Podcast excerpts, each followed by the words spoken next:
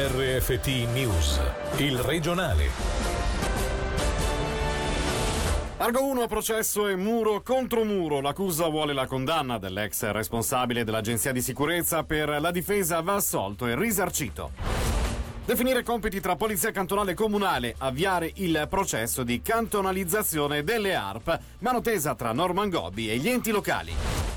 Traffico in calo con eccezioni per il Sopraceneri, più 40% di passeggeri con l'apertura della Mendrisio Varese, il cantone dai numeri sulla mobilità 2018. Buonasera a tutti dalla redazione di Radio Ticino. Torna al centro della cronaca Argo 1, questa volta per il processo in pretura penale a Bellinzona all'ex responsabile dell'Agenzia di sicurezza in relazione ai fatti di gennaio 2017 quando un richiedente asilo minorenne fu ammanettato all'interno del bunker di Camorino. Sentiamo Céline Lalumia. Argo 1, dopo aver fatto tremare Palazzo di Governo per il mandato diretto milionario che ha fatto istituire una commissione parlamentare d'inchiesta travolgendo soprattutto il DSS di Beltraminelli, torna a fare notizia. Questa volta però sotto processo c'è finito l'ex responsabile dell'agenzia di sicurezza Marco Sansonetti. Secondo la procuratrice pubblica Margherita Lanzillo va condannato ad una pena pecuniaria di 2.700 franchi con la condizionale per due anni per i reati di coazione e abuso di autorità in relazione all'ammanettamento di un richiedente asilo minorenne che aveva dato in escandescenza a inizio 2017 nel bunker della Protezione Civile di Camorino. Per gli stessi fatti domani è attesa la sentenza nei confronti di due agenti di polizia intervenuti in quel frangente che hanno fatto scattare fisicamente le manette ai polsi del giovane nelle docce del centro. Secondo Olivier Ferrari, avvocato difensore di Sansonetti, che è accusato pure di non aver versato oltre 70.000 franchi di contributi AVS per parte dei salari salari pagati in nero, la colpa ricadrebbe proprio sugli agenti e non su di lui, dato che non avrebbe limitato la libertà del giovane già manettato dai poliziotti. Per questo motivo, respingendo tutto l'atto d'accusa, alla luce del mese di carcere preventivo già scontato, secondo la difesa ingiustamente, è stata chiesta l'assoluzione oltre a più di 50.000 franchi di torto morale. La sentenza verrà comunicata dal giudice Siro Quadri domani alle 15, subito dopo quella prevista per i due agenti. Ora la politica, la presidenza della deputazione ticinese alle Camere è passata da Marco Chiesa a Marina Carobbio e quanto è stato comunicato al termine di un incontro avvenuto oggi tra i deputati del nostro cantone a Palazzo Federale a Berna. Vicepresidente è stato nominato il PLR Rocco Cattaneo, mentre la carica di segretario è toccata a Valerio Pini. Oltre ad un confronto con il consigliere federale Ignazio Cassis, è stata l'occasione per fare il punto. Se per l'accordo sull'imposizione fiscale dei frontalieri il dossier sembra ormai finito finito nel dimenticatoio, come affermato da Fabio Regazzi, sono stati annunciati passi avanti nell'accordo a livello fiscale tra Svizzera e Italia. Per quanto riguarda l'intergruppo parlamentare Italianità, questo sarà diretto dalla grigionese Anna Giacometti e da Marco Romano. E si è appena concluso il secondo ciclo di incontri tra Cantone e Comuni nell'ottica di recuperare un dialogo aperto e costruttivo. 16 gli enti locali con i quali il Dipartimento delle Istituzioni si è confrontato quest'anno, soprattutto sul progetto di polizia ticinese e sulla riorganizzazione delle autorità regionali di protezione. Se per il primo tema la parola chiave è ripartizione dei compiti, per il secondo si tratta di cantonalizzare il servizio.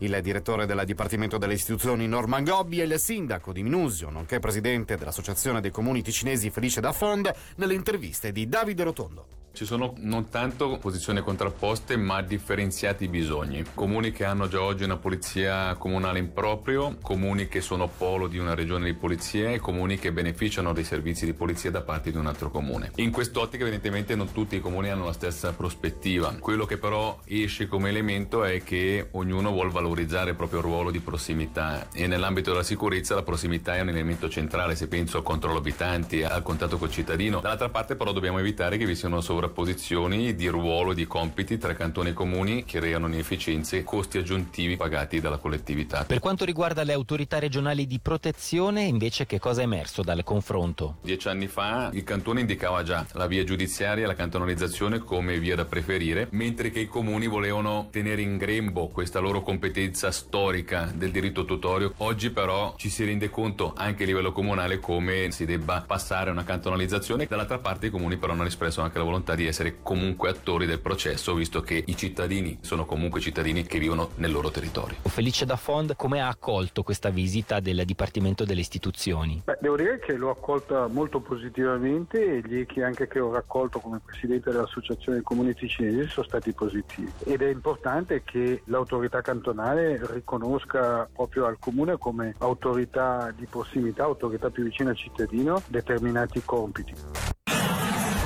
Mobilità, il cantone stima traffico in calo nel 2018 con eccezioni nel Sopraceneri. Nel bilancio figurano i dati relativi alle strade cantonali, al trasporto pubblico e alla mobilità lenta.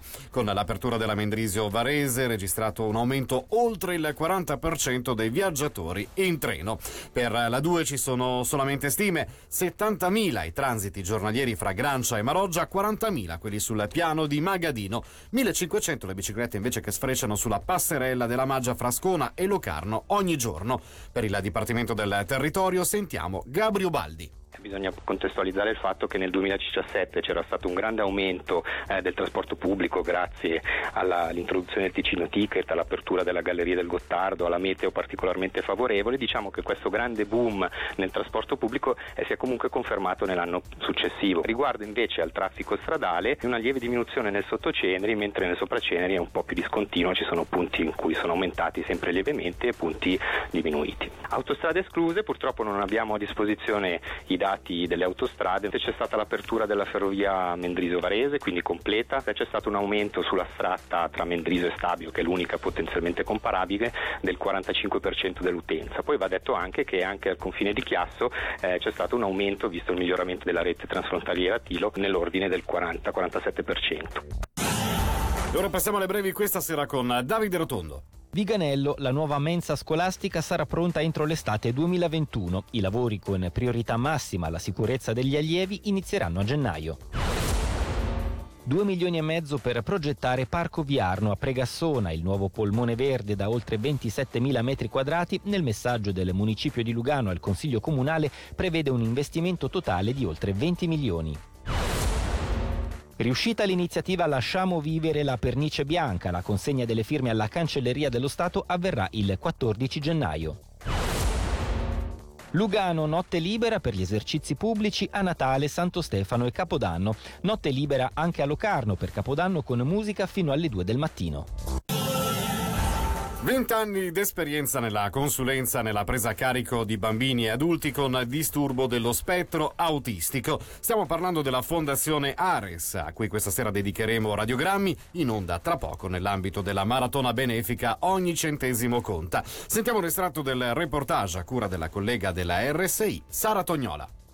La Fondazione Ares è nata nel 95 e si occupa proprio di persone con autismo, persone in senso lato, quindi dal bambino molto piccolo fino all'adulto. Non solo ci occupiamo di persone con autismo, ma anche dei loro genitori, dei familiari che accompagnano queste persone sull'arco della loro vita, ma sempre più spesso siamo anche chiamati a fare formazioni alle scuole, alle aziende, alle ditte e a fare anche consulenza nei laboratori protetti presenti sul territorio.